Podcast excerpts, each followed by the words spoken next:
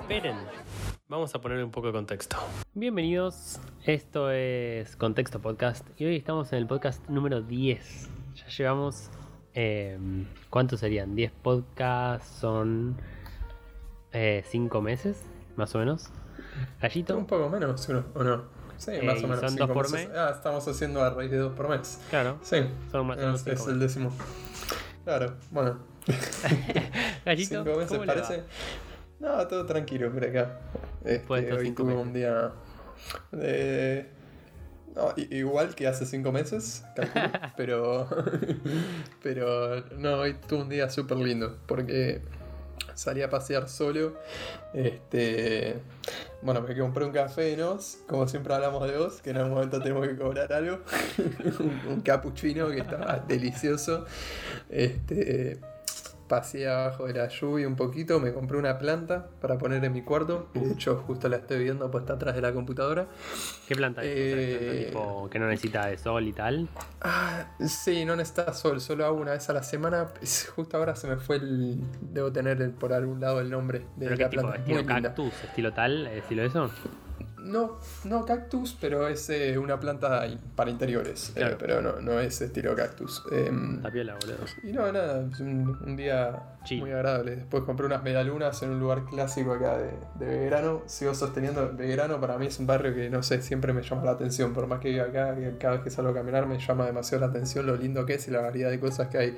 Este, y vamos a tener un chivo para Farichi, que es una heladería histórica acá de Belgrano, que está en un sucucho, en juramento, pero es muy famoso por sus medialunas, que son muy baratas y muy ricas. Y compré unas medialunas por ahí. ¿Vos cómo andas, Manu?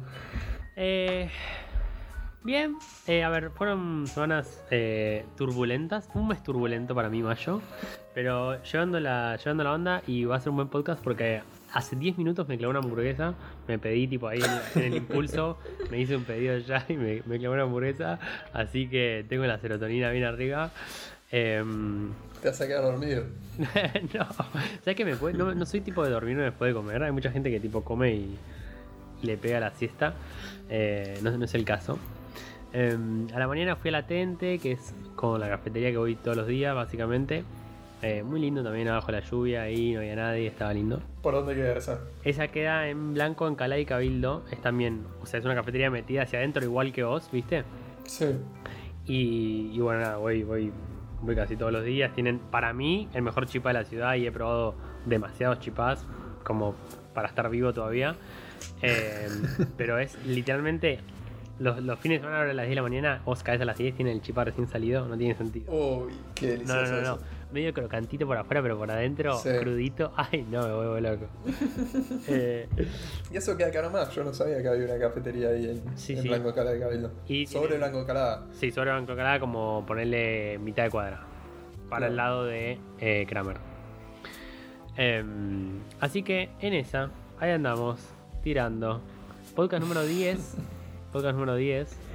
Eh, interesante, 5 meses, no puedo creer que pasaron 5 meses.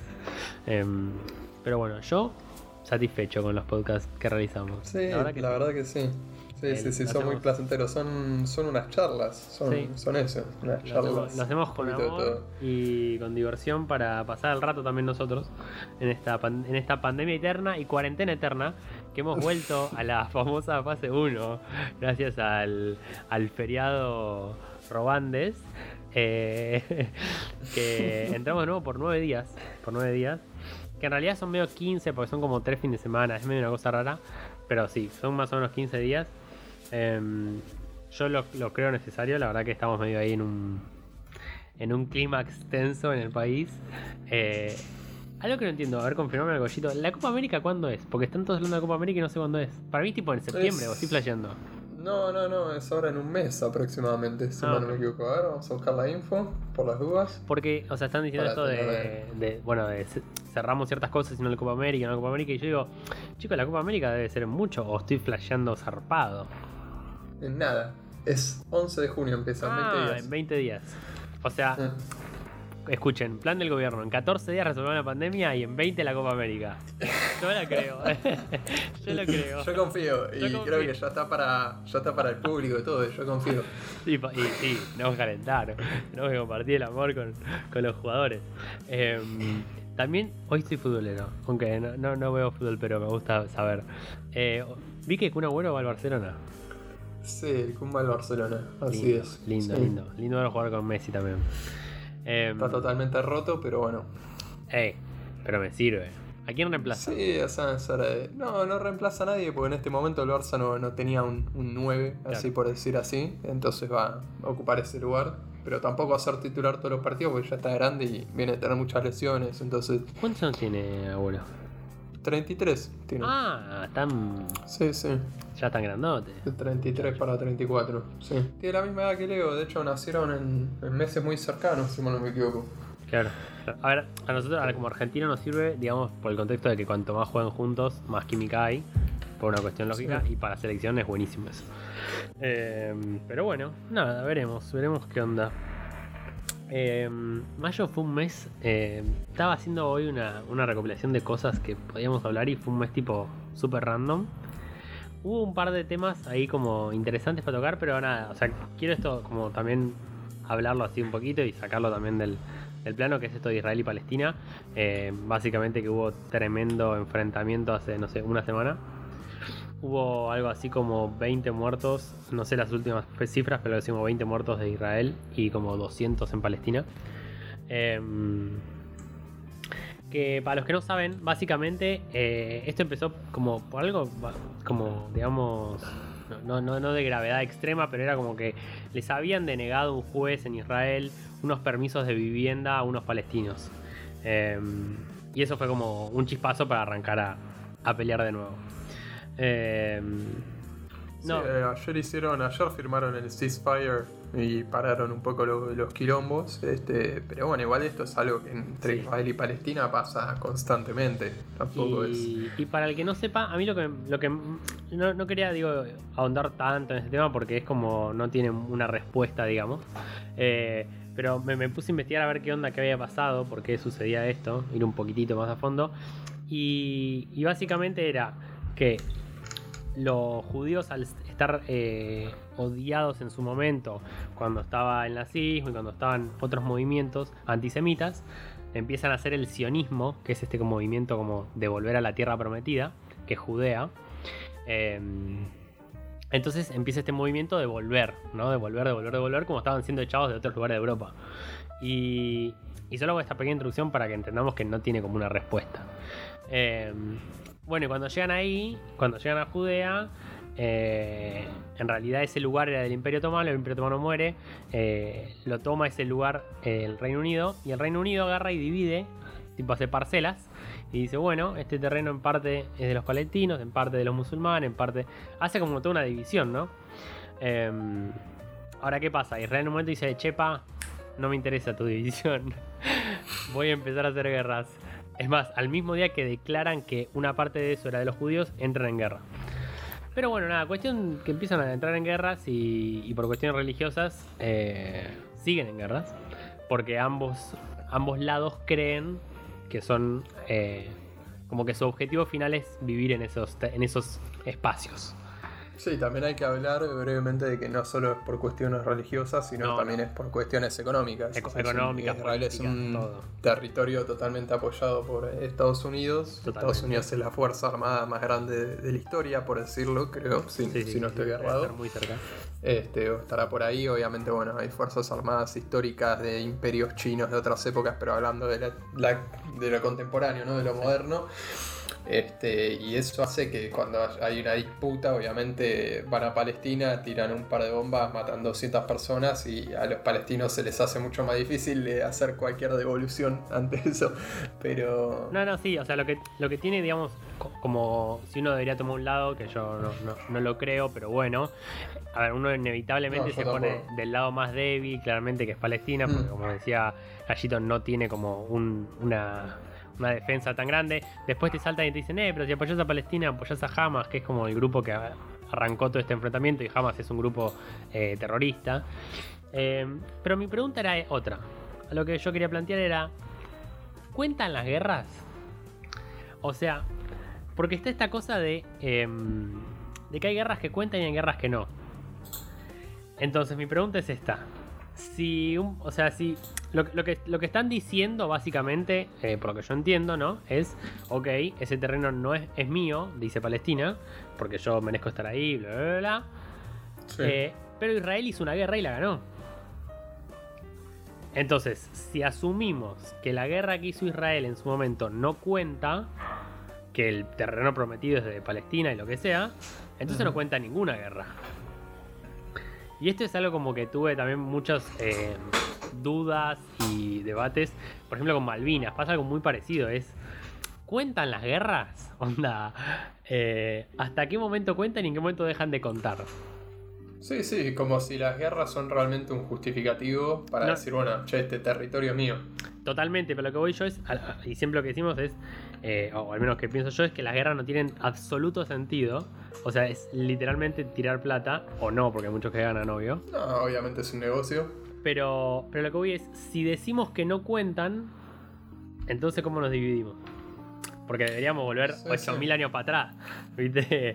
No, no, a ver, obviamente cuentan, yo creo que en algún momento eh, hay que empezar a ser un poco más racionales con las decisiones que tomamos sobre los territorios. Creo que en uno de los podcasts una vez te conté, eh, o le conté a nuestros oyentes, eh, cómo es que Rusia tiene una disputa de territorio, si mal no me equivoco, Con con. Bulgaria. Ah, no, No, una que es con. Ah. No, pero otra disputa, otra pequeña disputa que tiene con una de sus fronteras, no la famosa con Ucrania. Eh, si mal no me equivoco, es con Bulgaria o Bielorrusia o alguna de esas. Es como una pequeña disputa, que son como si te dijera 500 metros. Claro. Y todos los días a la noche. Rusia va moviendo su frontera un poquito más cerca de ese país. es es Mirá. excelente, así como, ah, no nos ve nadie, bueno, movemos 50 metros más cerca. claro, claro. Y hay gente que vivía pues en una zona de campos que, qué sé yo, estaba viviendo en medio de Rusia y después para el otro día estaba viviendo en Rusia y decía, uh, ¿qué pasó Uy. acá? Y, y pará, porque encima no son ciudadanos de Rusia, entonces Claro. le sacaban el territorio y le decían, che, flaco, vos no, eh, esta dejó de ser tu casa, literalmente. Claro, claro, claro. Bueno, es una, una movida, perdón la, la comparación, pero muy similar al nazismo, porque el nazismo lo que hacía era, digamos, convertir a los judíos en apátridas, les quitaba la nacionalidad y le decía, bueno, ahora toda tu casa y toda tu riqueza es mía porque está en mi país, acá Sí. zapete. Eh, es algo muy, muy similar. Eh, y, y- y esto del, de, lo, de, lo apá- de esta característica apátrida es algo que sucede mucho. Bueno, es la guerra de Israel-Palestina en cierto punto, es Sí. considerar a alguien que no es de tu que no es de tu país que no tiene nacionalidad también es algo muy similar a una imagen que se vio en estos días a mí me mató que eran estos em, marroquíes que cruzaban el mar nadando hasta España hasta la isla de ah, bueno una, una isla de, una de las islas de España Sí. y, y una, hay un video de una chica que está dándole de tomar a un tipo que acaba de nadar, no sé, 10 kilómetros, que está matado. Y le está dando de tomar y el chabón lo abraza. La abraza a ella, tipo, se van a llorar ahí, ¿no? Y es. eh, y es interesante pensar cómo vamos a solucionar en un futuro este tema. el tema de, de la característica patria, de la característica de inmigrante, de refugiado, todos estos grises en las leyes que hay. Eh, nada, Sí, que, o sea, en el fin creo que...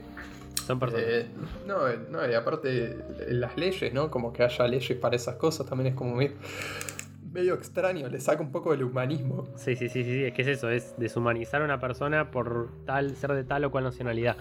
Em, pero nada, me, me- me cuestionaba con esto de Israel y Palestina eso, si, si, si contaban las guerras o no, pero totalmente de acuerdo, es como, listo, ya está, no podemos volver el tiempo atrás, tratemos de que no ocurra más, de solucionarlo. Claro, yo diría, o sea, claro, yo diría como que hoy en día ya está. Eh, lo, lo que está hecho está hecho, ya no podés eh, volver el tiempo atrás porque también se, eh, dónde pones el punto del comienzo, como decís vos, que somos la Pangea. Claro que somos. Este, como que es Argentina y Chile ahora son tantos juntos y o Ahora al Bolivia fin y tiene al cabo mar. tiene- claro en, en cierto punto tiene que haber una cierta soberanía sobre el territorio actual pero también es donde trazas la línea de que qué territorio corresponde legalmente para cada país, porque también está súper desfasado eso. O sea, Rusia, Estados Unidos, Canadá tienen territorios gigantes y otros países, entonces es como decir, ¿por qué tienen territorios más pequeños? Pero, eh, pero también donde pones el límite en la cultura, porque muchos territorios pasa con las Malinas. Hoy en día, si haces un censo en las Malinas para ver si quieren ser ingleses o argentinos, te van a ser todos ingleses.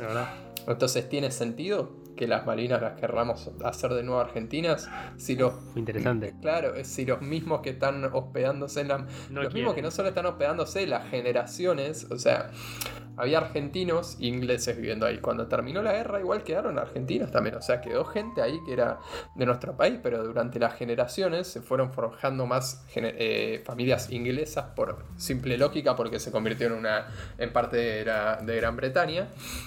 Y hoy en día decir, che, pero nada, esos son seres humanos. Eh, no, no, son, eh, no tienen nada que ver con la guerra.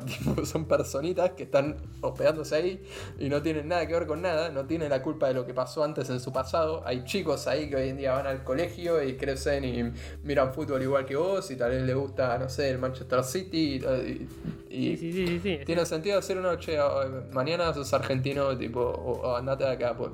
Es como que ya está. En algún momento hay que poner un Sí, sí, un nuevo tratado, un nuevo tratado, eh, esto que se hacen, viste, tan famoso como por ejemplo el Tratado de París o lo que sea, tratado de esto, listo, a partir de ahora este país queda así, este país queda así, este o sea, y que se lleve un debate intelectual grande, ¿no? Que seguro va a durar años. Eh, y es que, ponele, yo te digo nada más, Gran Bretaña sigue teniendo colonias en todos los lugares del mundo, entonces sería medio injusto decir, bueno, che, Gran Bretaña se queda con todo esto. Vamos a decir, che, pará, ¿cómo? Nosotros nos quedamos con Argentina nada más. Algo que, le ocurría y que yo, o sea, investigué un poquito más de, Boris Johnson, y es que, o sea, el tipo quiere bancar las, las como si vos, las colonias que tiene, que tiene un montón, o sea, vos te puedes investigar y tiene un montón. Y lo que le decían es, esto fue, esta noticia fue tipo en medio de la pandemia, ¿no? Le decían, chepa, tenés un montón de gastos nacionales, o sea, descartar las colonias, dejar de bancarlas, porque hay un montón de cosas que las banca el gobierno desde allá. Eh, ¿Te imaginaste una colonia, boludo? Tener que bancarla y no poder ni bancar ni tu propio país. Eh, totalmente, porque tenés colonias que obviamente pensaron como si fueran pequeñas empresas y hay colonias que en el balance, claro, te dan en negativo. Es que justamente pasa con las Malvinas. Bueno, y eso es una muestra de, la, de que es un uso político eso, no es por querer. Sí, sí, sí. Eh, es por esa presión y de, estar ahí y tipo... no, tiene ningún tipo de sentido. Pero, pero bueno, interesante también, primero de todo, ojalá que se dejen de, haber guerra, principalmente para que no haya más muertos innecesarios, porque además suelen morir gente que no tiene nada que ver, eh, como siempre.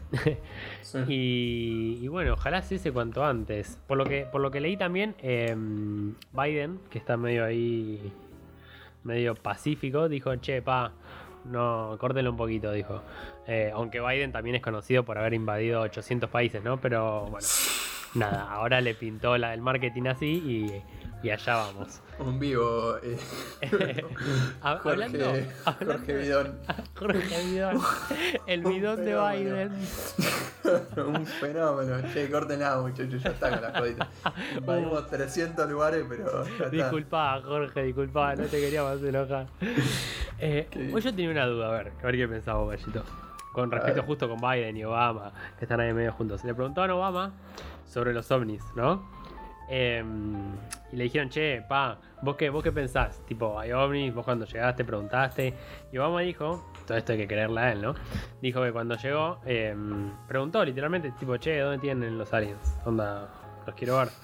Y le dijeron, no, crack, acá no tenemos aliens, le dijeron.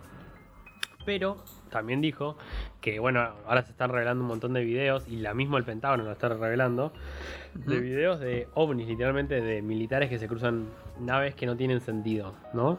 Ahora, yo lo que debatía hoy, a mí me decían hoy, no, no, no hay aliens, solo se vieron ovnis, no hay aliens. Es decir, yo lo que le decía es, si viste un ovni y aceptás que hay un ovni, tiene que haber un alien. Y me plantearon una teoría peor. Me dijeron, ¿y si no hay un alien? ¿Y si esos ovnis los maneja una máquina? Tipo, llegó la, tecnología tan avanzada en otro lugar que esos ovnis son manejados por máquinas. A ver, a ver, a ver, explícame un poquito más. Yo, lo que entiendo como, como ovni es objeto volador no identificado, qué sé yo. Eso los militares agarraron y dijeron, che, hay videos que tenemos De objetos de voladores no objetos voladores no identificados que van mucho más rápido de lo que podríamos ir nosotros.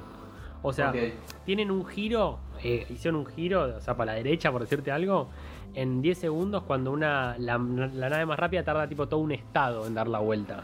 Ok. ¿Me explico? Entonces lo que decía es, ok, si aceptamos que hay ovnis, tenemos que aceptar que hay aliens que manejan esos ovnis. Alien, no importa de la Sí, forma sí, que vos sí, quieras, son aliens con forma de Miley, que e- es un mundo súper libertario que avanzó tanto que ahora investiga a otros. Eh, no, pero digo, si hay ovnis, tiene que haber aliens. Y entonces lo que me dijeron es, pará, un caso peor, no hay aliens. Y los maneja una máquina. Y pero como una máquina. O sea que la o sea, lo máquina un- evolucionó tanto que. Claro. ¿Te imaginas?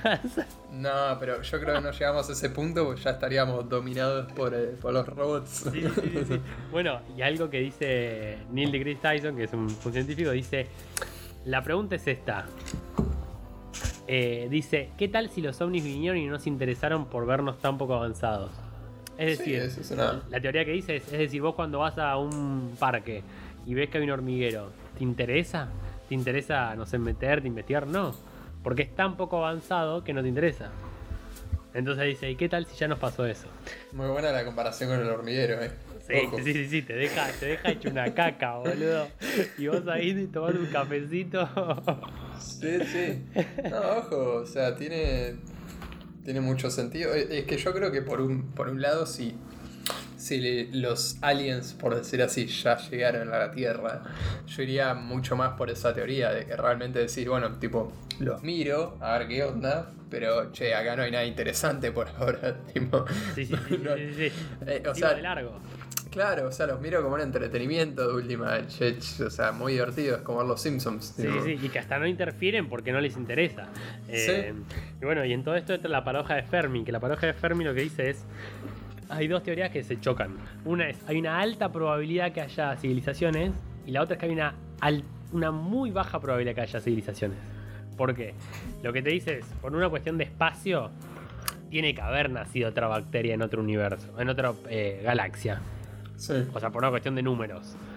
Ahora, lo que te dice es que las, la bacteria tiene que haber pasado tantos filtros, se llama así filtro de supervivencia, para llegar a un estado como el nuestro.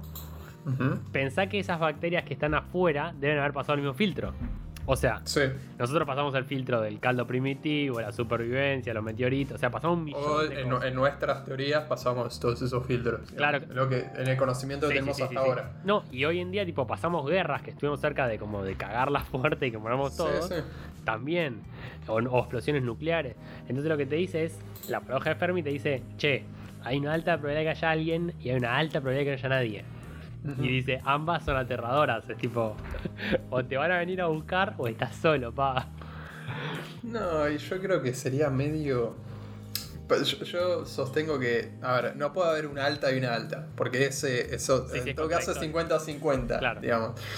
Eh, pero yo me estiro más por el 50 de que hay algo, porque si es, si es realmente infinito o cuasi infinito el mundo, no importa cuántos filtros haya, en algún momento por, eh, por el... Hay una ley que creo que se llama ley de la aleatoriedad, que Puede ser. por, por esa misma ley decís en algún, por alguna razón simplemente hay existencia en otro lado. No importa que, porque obviamente, para nosotros tenemos nuestros filtros, Sí. es decir, o sea, tenemos los filtros para el ser humano y los seres vivos del planeta Tierra, que pueden ser totalmente distintos para los filtros de, viste, cuando hablamos, por ejemplo, de, Sí. ok, nosotros respiramos oxígeno, sí, Claro. pero tal vez otro ser vivo no, no existe la respiración, simplemente vive. Claro, o sea, o puede sea, haber otros seres vivos que no sean como pensantes. Que no sean pensantes o que sí sean pensantes pero no respiren. Que no, no, no. e- Esto que nosotros conocemos por, como respirar, suponete que simplemente subsisten con los nutrientes que, que no sé, se transmiten Sí, en sí, el aire a su cuerpo, lo adquieren desde la piel, cualquier cosa estoy diciendo, pero digamos. bacterias, simplemente bac- o bacterias o lo que sea. Pero ni siquiera, porque pensar en bacterias ya estamos pensando en Es nuestro verdad, en mundo. algo nuestro. Claro, estamos pensando en, en- en los elementos de la química que nosotros conocemos, si Claro, querés, claro, que terminan eventualmente formando bacterias y distintas cosas, pero no son los nuestros, ¿viste? Cada mundito tendrá sus elementos distintos. Eh, es por, por ejemplo, mirá, y acá te la tiro, qué sé yo, en otro mundo, lo que tal vez nosotros acá conocemos como tiempo, que es algo intangible, pero para la ciencia es algo real y Sí. se cree que de alguna manera hay una ecuación que pueda modificar el tiempo. Me gusta que ella se cree. Se cree, o sea, Me porque gusta, es una hipótesis, Obvio. es una hipótesis científica. En otro planeta o en otra galaxia, tal vez el tiempo es un elemento. ¿Me Y explico? lo pueden usar, claro. Y lo pueden usar y lo Claro. pueden, tal vez lo, lo pueden tocar. Uh, pueden tocar el tiempo, pueden pasar, eh, o sea, pueden meterse en el tiempo, ¿entendés? Medio como lo que ves, eh, lo estoy diciendo así reburdo, pero es medio como lo que se ve en esta peli interestelar. sí. Eh, lo puedes ver en interestelar, pueden ver el tiempo, pueden ver imágenes que son periodos de tiempo y pueden tocarlas y pueden eh, hacer cosas con ellas, digamos, interactuar con ellas. ¿Y por qué no? ¿Por ¿Y qué? por qué no? ¿Cuál es el límite? O sea, es totalmente probable. No, no- el na- número de nada cantidad de galaxias decirlo. creadas, de tipo de galaxia, de mundo, estrella, de todo creado, te da una posibilidad muy alta que suceda eso. Exactamente. A mí, a mí me gusta mucho, eh, igual me gusta hablar de estos temas porque usualmente no sabemos nada y es como, como, como me gusta, o sea, como preguntarme cosas. Eh, bueno, y suelo ver también charlas así de astrofísica, cosas así, y mm, hay una mina que, bueno, plantea algo así medio Rick and Morty, ¿no? Que cada decisión, Sí. cada paso que das, cada segundo, se van creando distintas, eh, o sea, hay una teoría que lo sostiene, ¿no? Que por, hay un número que te da, si vos haces una cuenta, que es probable. Que constantemente están creando nuevas versiones en nuevos multiuniversos, digamos. Sí. Pero había algo más interesante que mencionaba, que era un estudio que está haciendo ahora, que, es tipo el estudio, como se dice, el más ambicioso hasta ahora. Que los chabones, mira que van a hacer, van a agarrar y van a estudiar dos tercios de la historia del universo, pero van a tratar de estudiar la materia oscura. Para el que no sabe, la materia oscura en realidad es es algo que no sabemos. Se le puso materia oscura por ponérsele materia oscura. Pero es, hay una parte del universo, un compuesto que no entendemos qué es. Ni cómo funciona. Que tampoco lo podemos ver, no lo podemos tocar. Estamos como muy en la nada en ese, en ese ámbito. Por eso se le puso Sí. materia oscura. Entonces los tipos lo que van a hacer es, de nuevo, ir hacia el, como al fondo. Viste que, a ver, lo que se dice es que cuando se crea el universo se empieza a expandir, ¿no? Entonces lo que quieren buscar es si el, a, a través de estudios si el universo se está expandiendo o se está contrayendo. Cuestión para saber si hay un final o, o un infinito, realmente un infinito que, que nunca termina.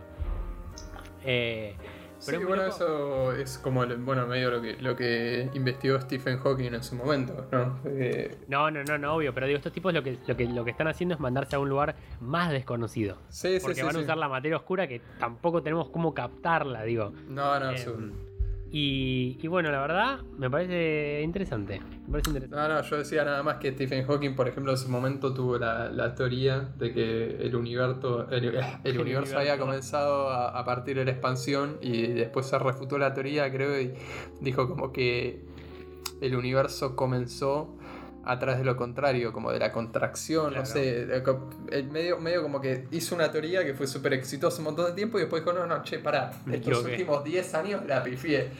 Acá está la nueva. No era y, así, y en la nueva así. fue tipo un boom. No, ¿cómo que este hombre? ¿Cómo Bueno. que este hombre me dejó 15 años pensando que el mundo había empezado así?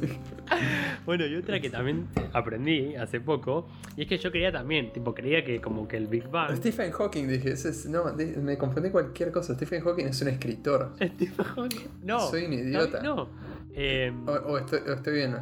No, estoy bien, estoy bien. Stephen Stephen Hawking. ¿Cuál es el escritor? el- No, vos decís. ¿Cómo se llama el escritor? Eh, el de terror que es re no, famoso. el que está leyendo Mati el otro día también. Eh, ¿Cuál está leyendo? Eh, ay, el de miedo. Espera, tengo que buscarlo. Escritor de libros de miedo. Tiene ¿No que se aparecer. llamarán igual? Tal vez estoy loco, eh. Stephen King, Stephen King, boludo. Stephen King, ahí está. Menos mal. ¿Cómo? No- El chabón re seguro lo decía. no, entonces Stephen Hawking está bien. Es el de la teoría. Bueno, ¿qué ibas a decir? ah, bueno, me enteré hace poco. Yo creía que el Big Bang era como. O sea, como me lo habían explicado o como lo entendí yo, que era Sí. tipo un punto en el espacio cero que la nada hizo ¡pup! y empezó a explotar y se, se pensó a expandir todo, ¿no? Sí. Y después yo me enteré que en realidad, o sea, esto es compli- no, lo puedo, no te lo puedo explicar en una cuenta y tal, pero que básicamente el Big Bang fue en todos lados a la vez. O sea, lo que te explica el chabón es que agarras todas las coordenadas que existían previamente Y en cada uno de esos puntitos, microátomos y todo, sucedió el Big Bang a la vez. No es que fue un punto cero que de ahí se abre todo. Por eso tampoco hay un centro.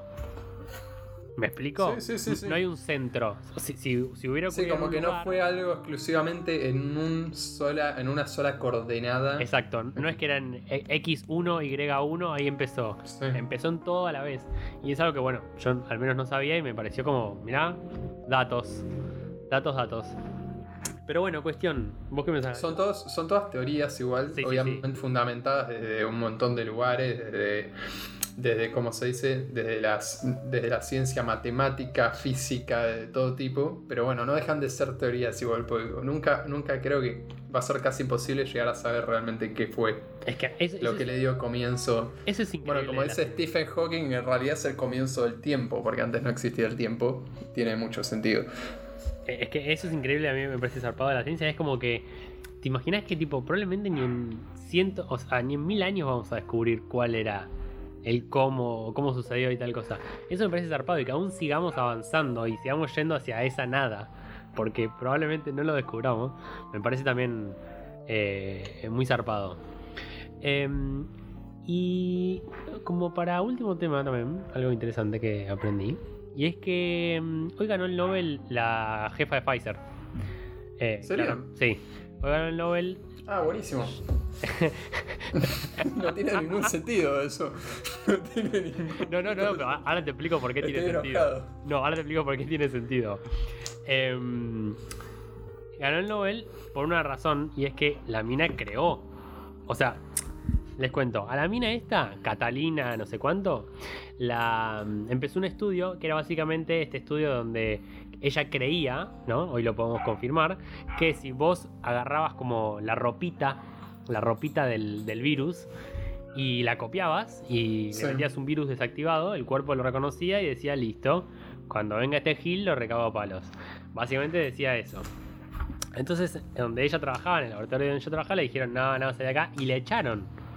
Le What echaron de su trabajo. Esto escuchen, miren lo rápido que subió a, a la cima de lo que es hoy la empresa más importante casi del mundo. Eh, esto fue en 2007, si no me equivoco, 2007-2008. eh, la echan, así, corta. Y la mina se quedaba entonces tipo a los tip shops en su garage probando. Prueba, prueba, prueba, prueba. Fallaba, fallaba. Nunca podía lograr llevar un virus inactivo Sí. eh, en- con, con la ropita de la, del. Eh, con la ropita que ella quisiera, digamos, ¿no? Sí. Bueno, 2010 lo logra, gana un premio, pimba, entra en Pfizer y hoy es la jefa. Hoy es la jefa, tipo Chief CEO de Pfizer. Y hoy Ahora ganó. Vamos a buscar más data mientras vos hablas. Sí, sí, sí. Hoy ganó como si fuera un un Nobel, si me equivoco. No sé si es Nobel de Ciencia o qué, o es una edición especial. Pero, o sea, primero de todo me parece zarpado. O sea, zarpado que alguien eh, persevere tanto, que alguien tipo la pelee tanto. Primero de todo también que es una mina, me parece también muy zarpado. Eh, sabiendo las, las condiciones y las, Sí, las trabas, las trabas que se les ponen a, a las Y mujeres. aparte, estoy leyendo acá que tiene 66 años. Sí. Y me imagino que una mujer eh, que ha vivido, qué sé yo, entre sus 15 y 40 dentro del mundo de la ciencia era súper machista también. Entonces, re complejo para. Y, y la mina siguió, siguió intentando, siguió intentando, hasta un día lo logró. Y gracias a esa chica, básicamente, hoy, hoy decía, ¿no? Hoy decía, chabón salvó el mundo. O sea, ella y otras, digamos, otros eh, laboratorios, pero salvó al mundo. O sea, es zarpado eso. ¿Te imaginas Sí, si sí. no hubiera habido vacunas este año? Tipo, caos total. Em, y bueno, hay otro tipo también que es hoy es el director de Moderna. O sea, tuvieron una, una tarea muy parecida de que los echaron y todo así. Sí. Y, pero algo más interesante, que es para ver a futuro. Y es, la mina ahora está yendo por el cáncer. Quiere eh, lograr disfrazar de nuevo el virus, ponerle la ropita, inactivo, y vacunar contra el cáncer. Ultra zarpado sería eso. Mirá, yo no tengo dudas de que la cura del cáncer, eh, nosotros creo, Va, no, no, po- po- dije no tengo dudas al principio y tampoco es algo que quiero quemar, pero creo que vamos a ver grandes avances en, Próximos cinco en torno años. al cáncer en los, sí, en los próximos 5 o 10 años. Fácil, fácil. Eh, está- y este boom de, o sea, esta pandemia inevitablemente ayudó muchísimo económicamente a los laboratorios y a Terrible. los estudios científicos de, de este tipo. Así que parece que no, pero eran, son lugarcitos que se, se financian en base a estas crisis mundiales. Es que sí, Entonces, eh, y es muy importante, o sea, siempre la- los científicos lo dejamos muy de lado y para mí detrás de la educación es el lugar tal vez donde más tenemos que invertir, porque es de- a ver, yo diría que educación número uno. eh, Que va más o es menos la a la base par, de todo. Sí, sí, que va más o menos a la par. Y tal vez debajo de la educación eh, hay, hay una suma importancia en eh, la importancia de una gestión mundial. ¿Viste lo que hablamos el otro día de- del tema de, de que no hay un plan mundial tal vez Sí, para la pobreza, pero sí cada uno, cada, cada país tiene el suyo? Sí. Bueno, eh, los avances de la ciencia y tecnológicos, no voy a decir todos, porque hay unos avances de la ciencia impresionantes que ayudan muchísimo al ser humano a acceder a cosas que antes no podía. Pero generalmente los de la tecnología en principal eh, van segmentando un montón más a la sociedad y a largo plazo hacen que la clase baja tenga menos acceso a un montón de cosas que son necesidades tecnológicas básicas para el ser humano hoy en día. Sí. Entonces también creo que tiene que haber algo ahí como una inversión interesante en, en cosas como la ONU, por ejemplo. O sea, la ONU es como que, que bueno, tenemos la ONU, sí, pero en realidad como que a ningún país le sirve mucho que esté la ONU. No, porque además la uno opina de algo, por decir, nada que ver, no, pero opina de Venezuela y tipo nos cagamos en eso y las cosas siguen pasando, digo. Mm, Eh, pero Totalmente. Y algo, algo para, para también agregar lo que vos decís, eh, a mí mi hermano, mi hermano es economista y me explica siempre esto de eh, la economía llega a un tope. O sea, no se puede crecer más porque llega un punto donde ya no puedes producir más. Y lo que tiene que haber es un avance tecnológico, o sea, un salto, y ahí se vuelven a crear empleos. O sea, se crean empleos, pimba, llegas al tope de producción y tiene que haber un avance. No sé, en su momento eh, el conocimiento del carbón, en su momento, no sé, el acero, etcétera. Este, Y eso es ahora está pasando ahora está pasando con el marketing digital, por ejemplo. O sea, parece una pelotudez, ¿no? Pero el crecimiento del marketing digital los últimos dos años y a raíz de la pandemia también hace que todos los negocios estén buscando una persona que sepa más o menos de eso y lo Sí, haga. sí, sí, y crea Y empleo, han- básicamente. Exactamente, y han crecido un montón de agencias eh, que hacen ese trabajo, pero en algún momento va a ser, che, tipo, la oferta de agencias es 700 agencias en Capital Federal que hacen marketing digital. Entonces, tipo, bueno, ya está saturado. Tenés que... Y ahí va a haber otro salto. Exactamente. Eso es lo que voy, como que, la, como que la tecnología también es como. Tiene sus cosas como, bueno, que nos hacen dudar y tal, pero también tiene su lado muy bueno y es. Nos ayuda a avanzar y que si esto tiene un plan coordinado, digamos, mundialmente, también puedes eliminar un montón de pobreza, porque le- les creas recursos, les creas acceso a la educación, eh, le creas un montón de cosas. Em, bueno, y me pareció muy interesante también que, que esta mina gane y, y también eh, al- algo muy loco y es por qué cuesta tanto la vacuna del SIDA. Yo no la tenía esta. Pero ahora se están probando haciendo unas tipo fase 3 eh, del. SIDA, de vacuna del SIDA, son tres chicanazos ahí en el brazo. Em, pero eh, mira lo que hace el virus, hijo de chuta del SIDA. Em, el chabón se mete, ¿no? Pimba, entra. Entra en tu cuerpo y lo que hace es que se esconde en una célula. Se esconde y puede estar 5 años escondido sin hacer absolutamente Sí, sí, nada. sí. Pero y mira lo que hace. Mira lo que hace. Cuando le pinta, dice, bueno, voy a salir. Dijo, dijo, me harté de la cuarentena, se pone en modo pato Bullrich y sale del. sale de la célula y empieza a reproducirse. Pero algo peor. El chabón se reproduce a una velocidad que empieza a generar como si fueran cepas, por decirlo de alguna forma, dentro del mismo cuerpo. Entonces vos no podés curarlo. Porque el exterior del virus va cambiando, entonces vos no lo podés identificar. Sí, Acá, sí, el, sí. acá el virus, el COVID, siempre tiene la misma formita, digamos. Entonces, listo, le pegás el tiro siempre al mismo. Eh, pero bueno, lo que se descubrió hace poco y con toda esta investigación de la mina, esta de Pfizer y tal, es que hay como una parte muy, muy, muy, muy chiquita del virus que nunca cambia. Bueno, es que eso fue lo que buscaron en el COVID para hacer la vacuna. Claro. En su principio, era buscar ese patrón. Que nunca Es cambia. lo que pasa, por ejemplo, en la película esta que se las recomiendo mil veces, veanla, El Código Enigma. Es, es- es buscar siempre ese patrón que sabes que no va a cambiar, que a veces se descubre nada por, por rebote, ¿viste? Porque claro, estás analizando un código de un virus y a veces, no sé, un millón de letras, ponele. Sí, como- sí. Buscar esa letra que siempre se mantiene constante, constante, constante. Y a partir de ahí empezás a construir. Este. Bueno, y por eso Y después- la probabilidad de las cepas, el problema de las cepas también del COVID, es que Sí. cambien el patrón, digamos. Claro. Por eso pararlo cuanto antes. Este, Eh, pero sí, bueno, esto de lo que hablamos en, en el, en el podcast pasado, creo que era esto, la desigualdad, y era el problema de las vacunas, de vacunar cuanto antes también a, a países empobrecidos, por eso el programa COVAX, por ejemplo. Y, ahora, ah, Sí. y ayer también leí que van a donar, no sé, creo que Europa como también 50 millones de vacunas, algo así, eh, porque perdés, onda, le perdés la carrera, le tenés que ganar antes que se siga reproduciendo. Sí, sí, totalmente. Y aparte, bueno, es lo que hablamos. o sea, los países empobrecidos no solo no, no tienen plata para las vacunas, sino Tienen tampoco para los protocolos. Tienen. No, tal vez defensas más, porque yo calculo que África, por ejemplo, es un país donde se generan unas defensas mucho más altas por, las, lo- lo- por los niveles de higiene son mucho más bajos. Sí, Eh, es lo que pasa en China, por ejemplo. O sea, en China salió este virus y tal vez los chinos lo solucionaron bastante más rápido. eh, que al principio parecía que se iba a desmoronar todo y creo que hoy en día más o menos están re tranquilos. recontra. Eh, y a los otros países les cuesta mucho más, porque claro, los niveles de higiene que se manejan en, en la clase media baja y baja de China son mucho menores, tal vez hasta los que se manejan en, en Argentina, ponele en, Sí, sí, en sí. cierto punto. Muy probablemente, porque Entonces, además la cantidad que son, ¿no? por la cantidad que son, exactamente, más que eso, o sea, el- el- los- las bacterias y los gérmenes recorren mucho más el país que acá, por una simple cuestión de densidad poblacional. Totalmente. Este, y bueno, lo, lo último que te iba a decir, que eh, nada, que lo otro era aclarar que el VIH es el, el virus, este justamente que, que se mete, digamos, en el ser humano, y después el SIDA ya es el, el síndrome en sí, así que, Ah, lo- lo- claro, lo que no se puede detectar muchas veces es el VIH. Y hay el gente que esto es... después. Exactamente, y hay gente que lo interesante de esto es que hay gente que tal vez tiene VIH toda su vida Y es un transmisor y nunca se entera, pero claro, es un transmisor porque puede transmitir a otras personas y no lo sabe, por, simplemente por no hacerse el estudio, no lo sabe y tal vez se lo agarró, porque también, bueno, es, yo creo que hoy en día ya, ya está más que entendido socialmente que el VIH no está conectado a, al, ser homosexual o exactamente.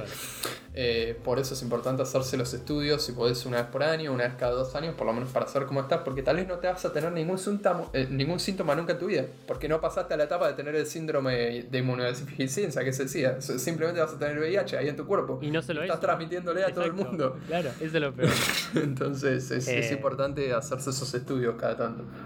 Y sí, nada, para cerrar también lo, lo- lo bueno de eso es que si sale una vacuna también es fácil de erradicar. Porque, digo, no es, Mucho más simple. porque no es un virus transmisible como el COVID que salís al bondi y contagiás. O sea, tenés que tener sexo sin protección, eh, tiene que haber una cantidad suficiente de carga viral en tu cuerpo, o sea, tiene que pasar un montón de cosas y es mucho más fácil de, de- de Es eliminar. mucho más simple.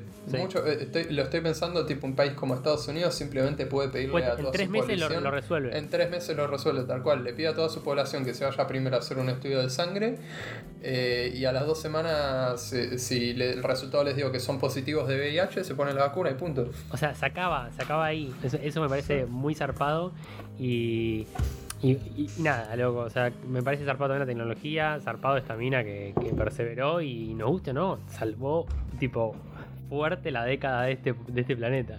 No, bueno, ¿por qué no nos va a gustar? No, obvio, obvio. Eh, digo, nos ayudó a pasar la- el próximo filtro de la paradoja. O sea, Totalmente. para el Omni todavía estamos más cerca. Eh, por mi parte, nada más que decir. ¿Vos? No, yo tampoco. La verdad que nada más.